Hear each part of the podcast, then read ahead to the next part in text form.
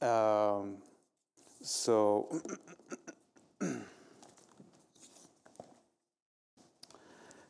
uh,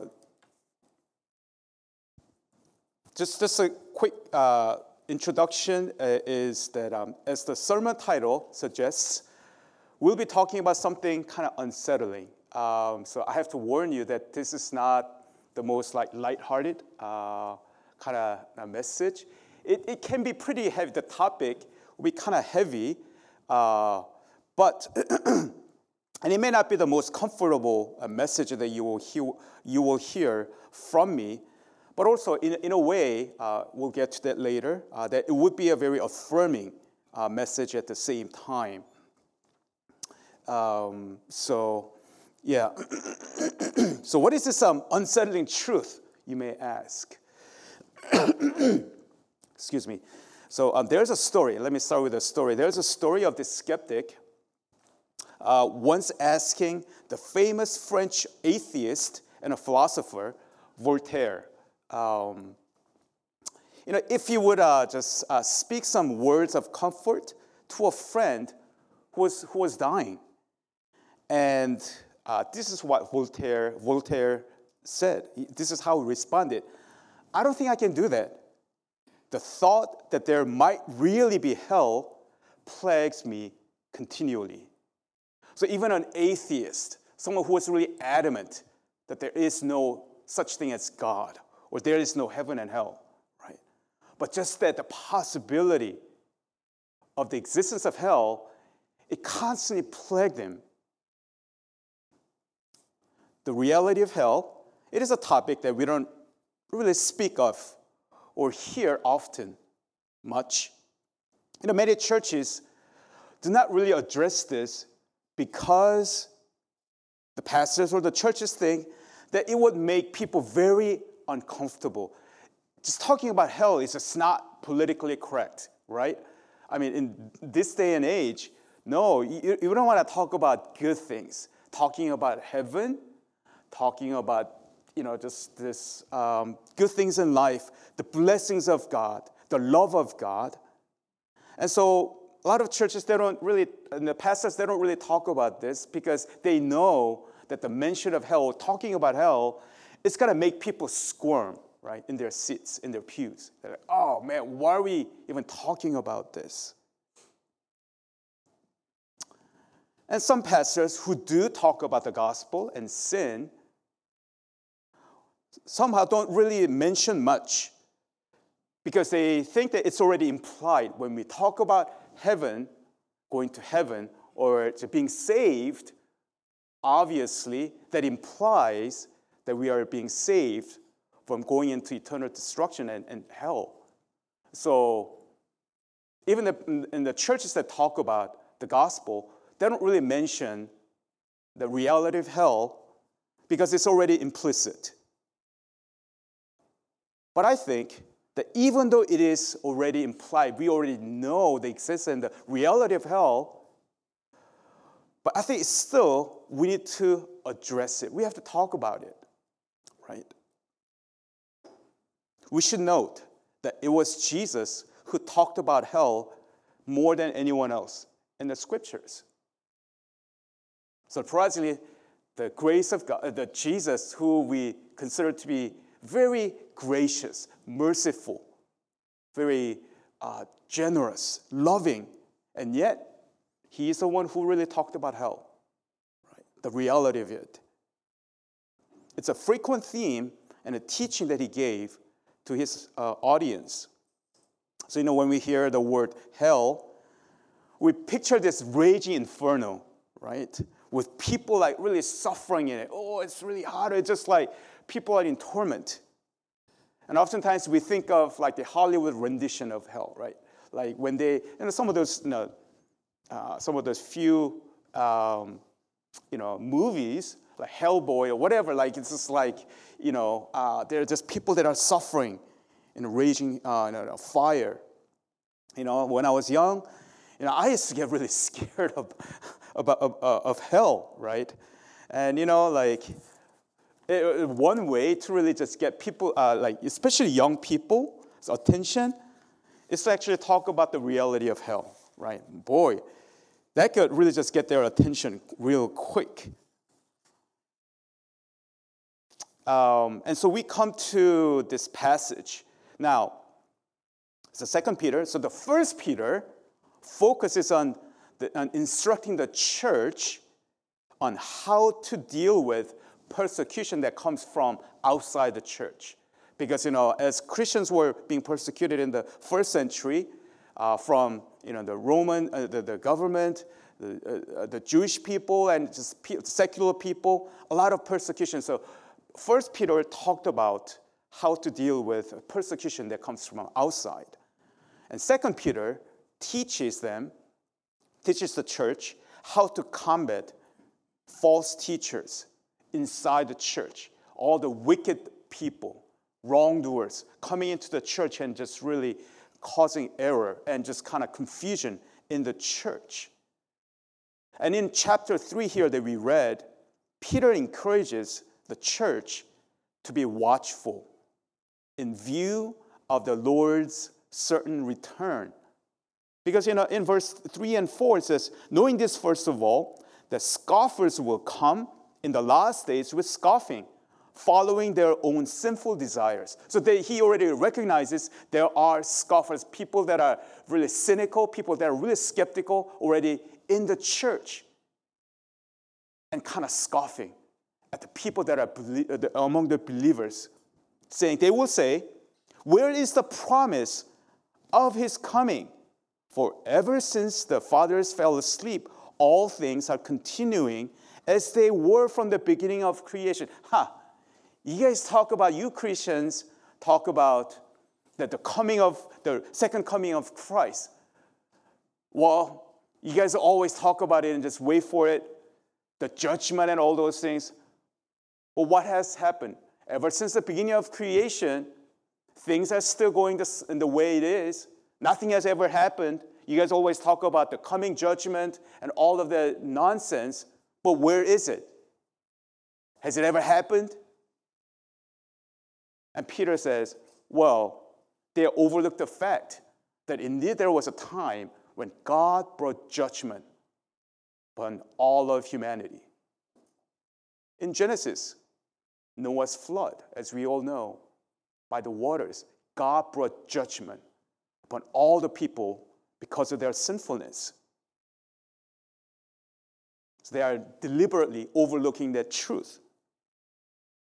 So that's what verse 5 through 7 says. For they deliberately overlooked this fact that the heavens existed long ago and the earth was um, formed out of water and through water by the word of God, and that by means of these the world was then existed, was deluged uh, with, with, with water and perished. But by the same word, the heavens and earth that now exist are stored up for fire being kept until the day of judgment and destruction of the ungodly.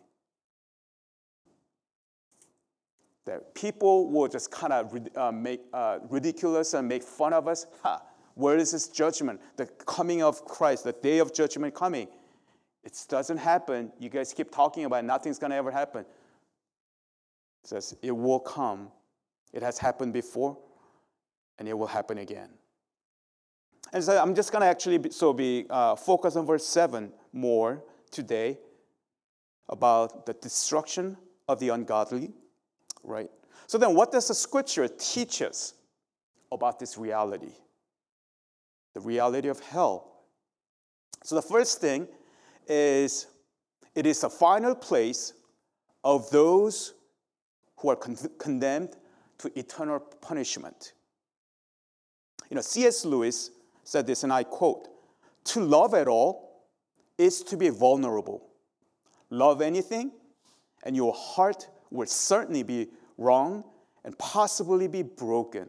And we all know that, right? If we are in love with, whether it's a, a team that you're rooting for, somebody that you were really interested in, then there is the possibility, the possibility you will be broken if you want to make sure of keeping it, keeping it intact, you must give your heart, you must give your heart to no one. Wrap it around carefully with hobbies and little luxuries. Avoid all entanglements. Lock it up safe in the casket of your selfishness. But in that casket, safe, dark, motionless, airless, it will change. It will not be broken. It will become unbreakable, impenetrable, irred- uh, uh, irredeemable. The only place outside heaven where you can be perfectly safe from all the dangers of love is hell.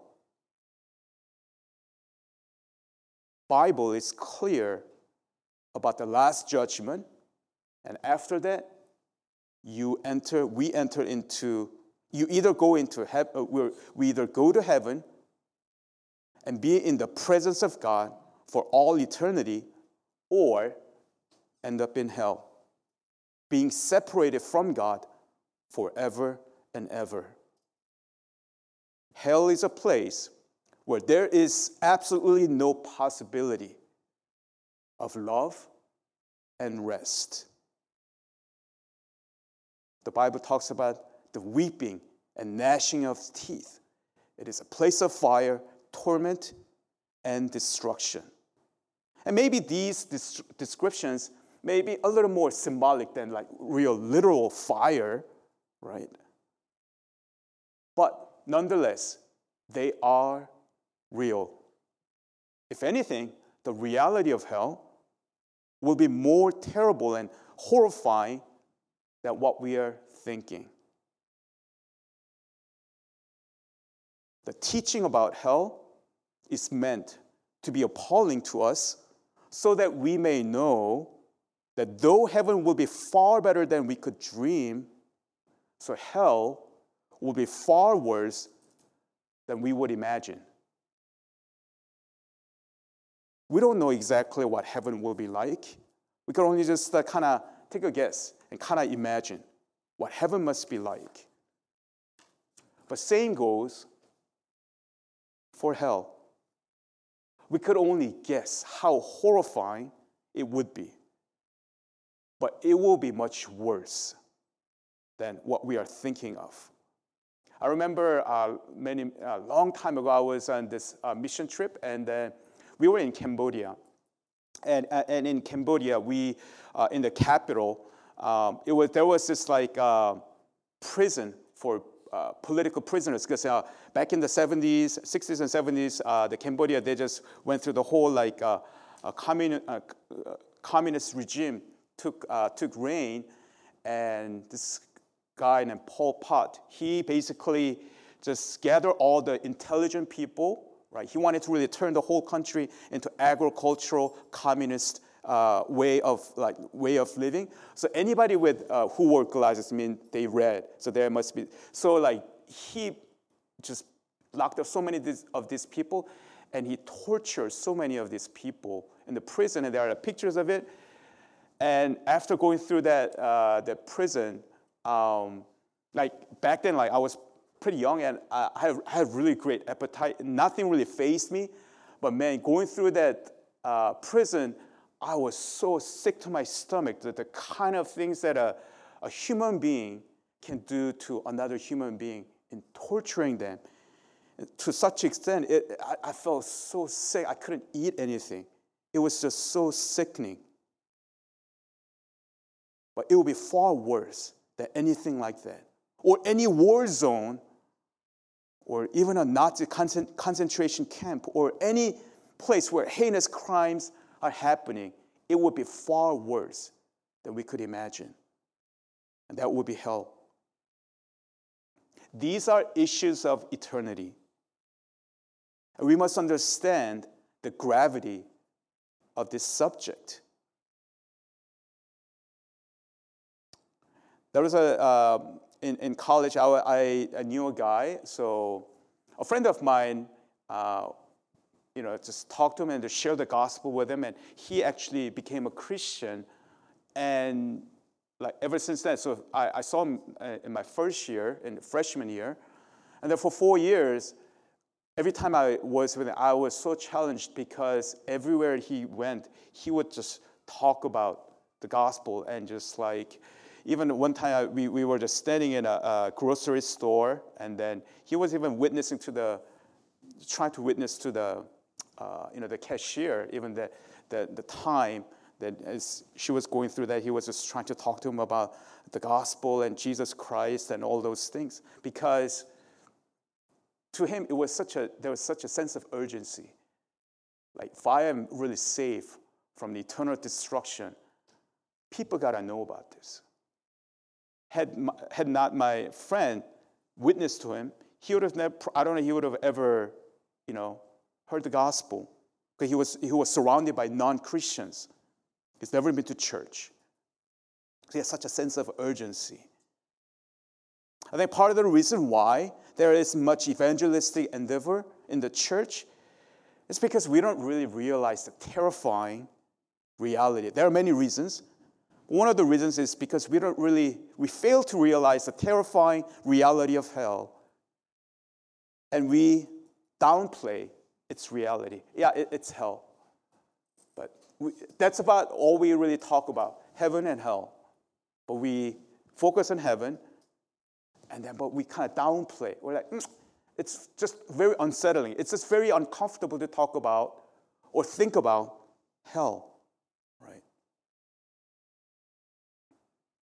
Yes, our main focus should be on the gospel truth and how we can be with the blessings of God and the love of God, the grace of God, absolutely. But we should not uh, ignore the, the reality of hell as the final place of eternal punishment for the unrepentant people. And the second thing that the scripture teaches about uh, hell is it is a place, uh, you know, it's, it's a destruction of the ungodly here, and it is a place where God's justice is seen and ultimately experienced. It is a place where God's justice is seen and ultimately experienced. You know, hell is not so much the absence of God as the consequence of his wrath and displeasure. We think, yeah, yeah, hell is a place where you know, God's not around, right? So that will be so, oh, how heartbreaking it is. Well, that, yeah, but it's not so much that, but as the consequence of our actions and how we would, uh, the people would receive his displeasure and his wrath. Jonathan Edwards, back in the 18th century, he, uh, he was credited, or a lot of people consider his uh, one sermon, sermon titled Sinners in the Hand of an Angry God, as, as the, basically the, the starting point of the Great Awakening. Uh, back in the, uh, in the 18th century, in the, uh, in the, in the 1700s, a lot of people were, uh, in, in, in America, even the people, the Christians in the church were in this spiritual lull. They were just kind of very complacent. They just kind of went about doing their own business. It was very religious things, but it didn't really make any difference.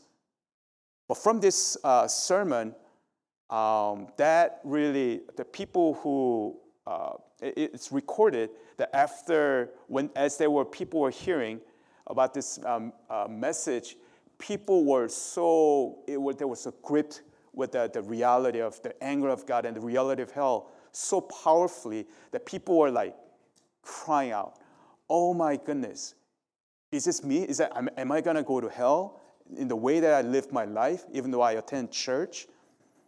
And that just like really like gripped all the listeners and that really was credited as the starting point of the Great Awakening in America. It wasn't just started with just one church, but it spread to all over during, uh, during that time. So there are consequences to our actions. Every action, everything that we do, our actions, our thoughts, our motives, there are consequences. Some, we face them soon enough, right? We do some not so unwise things, we will face the consequences right away for some of those things. Others, we may not face them for a while, but eventually we will have to face them before God. Nothing will escape His attention. He's watching over us. We may hide things from people. We can get away with certain things. We may not have to face consequences now because somehow we do a good job of concealing them at the moment that other, people's may, other people may not see. But we will have to give account before God. Justice is served when the offender faces the just consequences for his or her wrongdoings. Can we say justice is served when, say, um, and it's an extreme case, but a killer, right, gets free without facing any consequences? Can we say that a justice served if somebody kills somebody, but he walks away free without any consequences? God is a just judge. His justice must be on all who have sinned. His righteous condemnation for defying him and choosing to sin without repentance will be experienced in hell. His justice will be served there. So it is unbiblical to speculate that there, uh, there will maybe a second chance, maybe after death. Maybe some people may have second chance. No, it's unbiblical. Or even some people who may consider, uh, who may say that there is an annihilation of the ungodly at some point. Unfortunately, one of the uh, more uh, famous theological uh, theologians, John Stott, held to this view. It's just too much for him to think that this loving God could allow an eternal punishment for the ungodly. But that's not biblical either. Hell is unending, just as heaven is eternal. Those in hell will realize that they have sentenced themselves to be there because they have loved darkness rather than the light.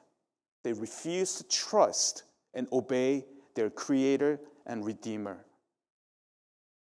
They rejected God in their lifetime and His offer of salvation. They would rather indulge in sin live according to their own pleasures. Rather than surrendering themselves to their Maker, they declare independence. I don't need you. Right? I am my own God. In a way, hell has a basis in God's respect for human choice. All receive what they chose either to be with God forever or to be without Him. It's their choice in the end.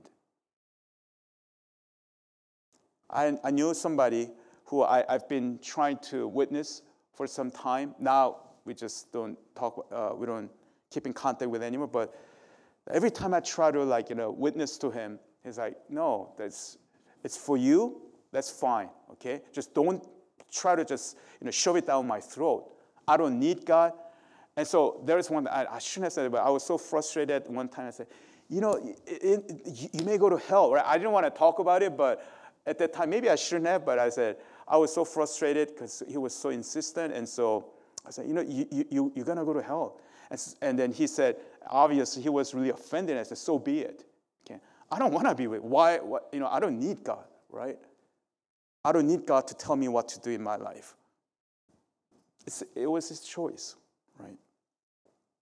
Those in hell will know that not only do they deserve their punishment for their actions, but they will know in their hearts that they chose it, right? Because their lifetime, I will not have God in my life. Never. They chose to live a life apart from God, and that's what they will have in hell. They chose the self indulgence of sin over self denying righteousness.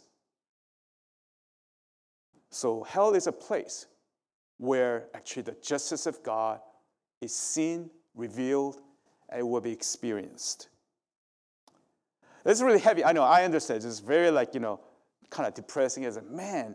This is, uh, it's pretty bad. But now, and the last point that I, I have is also then the, what is the purpose then? It is meant for us to embrace the gospel all the more. You know, Bible's teaching about hell emphasizes God's justice and his righteous anger toward sin. But at the same time, because of its terrifying reality, it makes us turn with gratitude to the grace of God that saves us from it. This is not a, this fear sells kind of marketing strategy from God, right? We know, like, you know, marketing strategy, right? Fear sells. If you talk about something really like scary, people tend to give their ear to it. Really? Like, you know, if you, during the, the, the, this great recession or during the financial like meltdown in the, the, the 2008, 2009 time frame, man, the, the, the bestsellers, you know what the bestsellers were? The people that was said there will be a complete meltdown of Western civilization as we know it. Or like there was gonna be a complete like meltdown, like, you know, there will be no, you know, fiat currency, you know, all of those kind of things. You gotta buy gold and, and all these things. Those were the bestsellers because people were so fearful. Fear sells. It's a marketing strategy. But nothing, it's not, that's not what we are talking about here. We don't get to appreciate what we have until something horrible or tragic strikes us. We don't. You know, my dad passed away when I was in seventh grade. You know, while he was alive, I took him for granted. And I didn't realize the impact of his presence to me and to my family until after his departure. I never like really was, I was like, oh man, I'm you know, it's like a traditional like you know Korean dad. Didn't have really like a, really like a really tight, you know good close relationship with him, and so I didn't really think it, it would really impact me much. But after it was gone, and then I realized, wow, okay, I realized and appreciate I appreciated him. It's because the Word of God teaches us about, because um, you know, the, the Word of God teaches us about what the reality of hell, it makes us be thankful for God's grace and His offer of salvation all the more because we know what is there, what we are bound, where we are headed, the parable of the rich man and Lazarus in Luke chapter 16 depicts the reality of hell, where there the people like the, the rich man, Lazarus, they are fully conscious in the afterlife. And there is a and they and the rich man knew that he was suffering greatly. And also it talks about there is a great chasm that no one can ever cross between heaven and hell. Hades. Scripture makes it clear that we are doomed for destruction and eternal punishment because of our own defiance and rebellion against God. How we respond to His own initiative, His offer of salvation through Christ Jesus in this life makes an eternal difference. Had Jesus not come to this world and offered himself as our substitute on the cross that we would have received our just punishment in hell. And there's not a soul who could decry God's injustice. They said, That's not fair. That's not right, God. None of us will ever charge God with being unfair or this is, uh, that it is not right for God to punish. The magnitude of our sin against the holy God is that great. I think what we do is so often we grossly underestimate the gravity of our sin. Oftentimes, if you think about it, if you're honest, maybe it's just me, but when I think about my own sin, it's like, yeah, for, for a second or two, I feel guilty. When I come to realize, at least uh, when I realize that I've sinned against the Lord, for a little bit, I kind of feel bad about it. Ah. But then it doesn't really last long. I kind of shrug it off. Ah, oh well, right? It'll be okay. We really underestimate how serious this is against the holy God. But hell makes us realize how serious He is about our sin and about His righteousness. So, from a, a biblical perspective, God's warning to us about hell is in one way is merciful. It causes us to embrace the gospel all the more. How we were hell-bound, we were absolutely helpless and hopeless on our own to be in the presence of God. No matter how hard we try, no matter how good we try to be, it will never ever be good enough. But by God's incredible mercy and grace, He sent His Son. He sacrificed His only begotten Son in our place while we were yet offending Him time and again. If you think about that, it is an amazing grace because the terrifying reality of hell should make us realize that's how terrible it is, and that's where we are headed. But by the grace of our Lord Jesus Christ, we are no longer there. But his, by sovereign choice and grace, He plucked us out of where we were headed and offered us to be with Him for all eternity. That is indeed amazing grace. Why wouldn't you want to run, run, to the, run to the cross? Why wouldn't you want to embrace the, embrace the gospel of Jesus Christ? Why would we want to just kind of go on with our so called Christian life in a really half hearted, very casual way?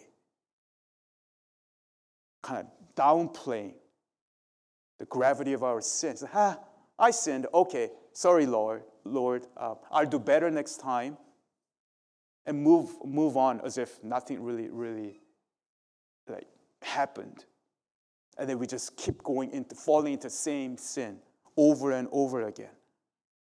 It's because we don't really think that it's that serious. We don't think uh, what we do truly offends God. If we really if it really strikes fear in our hearts and realize how serious and how grave it is, our sin offends God, we'll probably do a much better job of, you know, sinning. But because we have very casual view of sin and the reality of hell, we may end up just keep sinning. Ezekiel chapter 33, 11 says, says, Say to them, say to Israel, as I live, declares the Lord God, I have no pleasure in the death of the wicked, but that the wicked turn from his way and live. Turn back. Turn back from your evil ways, for why will you die, O house of Israel? God is pleading through a prophet of Ezekiel. Why would you turn? Why would you just insist on just running down the path of destruction, not following him, not obeying him, not walking with him, continuing and insisting in, your own ways. Turn back. I have no pleasure in destroying or death of the wicked. Some people may say, oh yeah, God is, you know, God is like, oh, he's having fun with this. Or like he's eager He's like trigger happy to bring judgment on people. But this verse, along with others, make it very clear that he has no pleasure in that. He's calling us to a posture of repentance and turning from our ways, turning to him and living, living with him. May we understand the reality of hell better so that we may love God more and embrace the grace towards us all the more. And the implication of this, all of this, is that we have an urgent call to be his witnesses. The destruction of the ungodly that this verse 7 talks about is now one day closer. It's getting closer by the day, by the moment. Should we just sit around with a sigh of relief? Whew, at least I dodged the bullet. That's good enough for me. Or go on living as if that's all that matters. I have a fire insurance now. I don't, I don't go to hell, so that's, that's all that matters.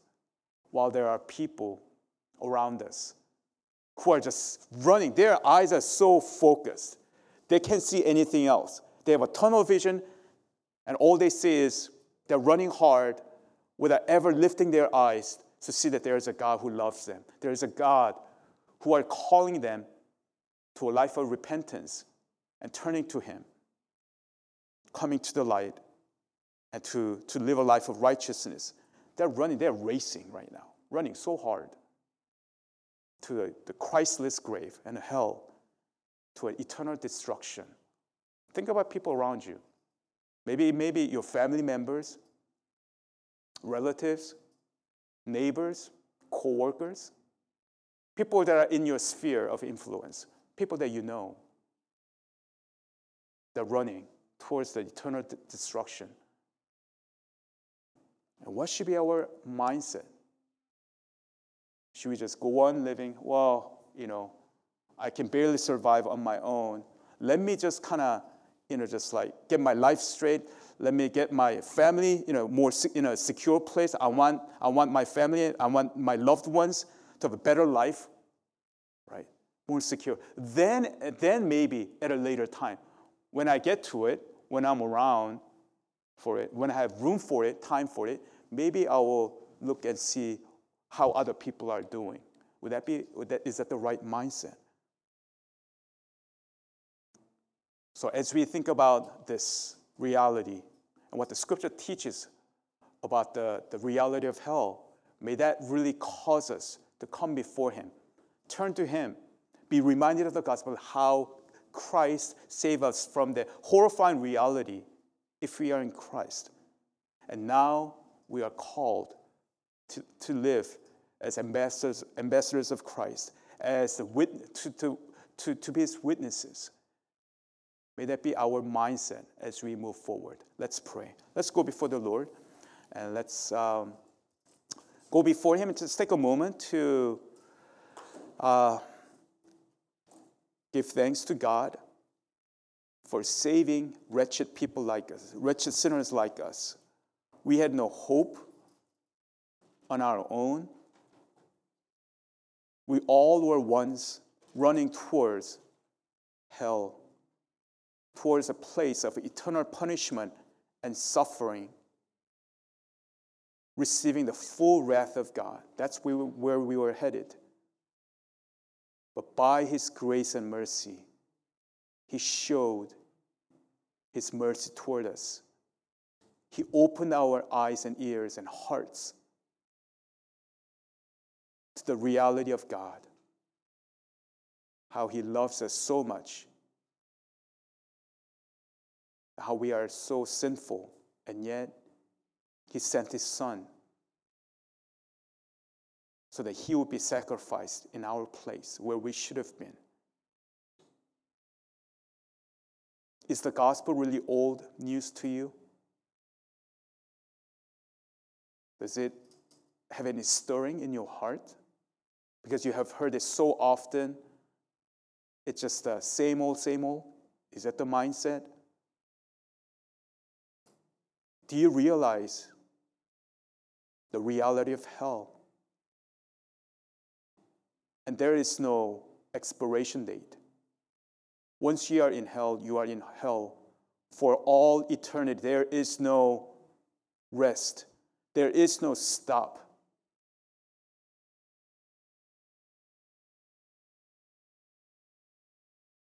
So, as we think about, yes, being in the presence of God for all eternity is awesome. It is a great privilege. And we are to be so thankful for that at the same time. We should not neglect the fact that there are people around us that God may have very well uh, sent in our lives who need to know the truth.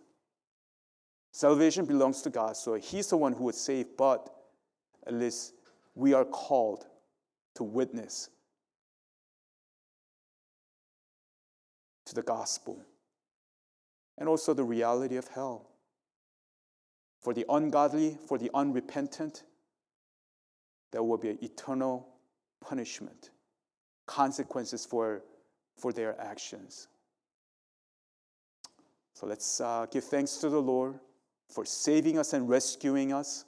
At the same time, let's pray that we would uh, really have a really a, a greater heart for the people around us. They will somehow be used by God as His messengers to share the gospel with them so that they would also know the truth, come to the light, and experience deliverance, that they would find meaning and purpose of their lives. So let's go before the Lord and let's also lift up those around us. Pray for them.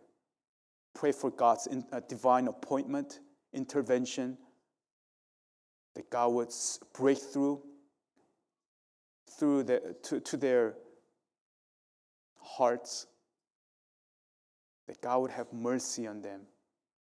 So let's go before the Lord and let's pray.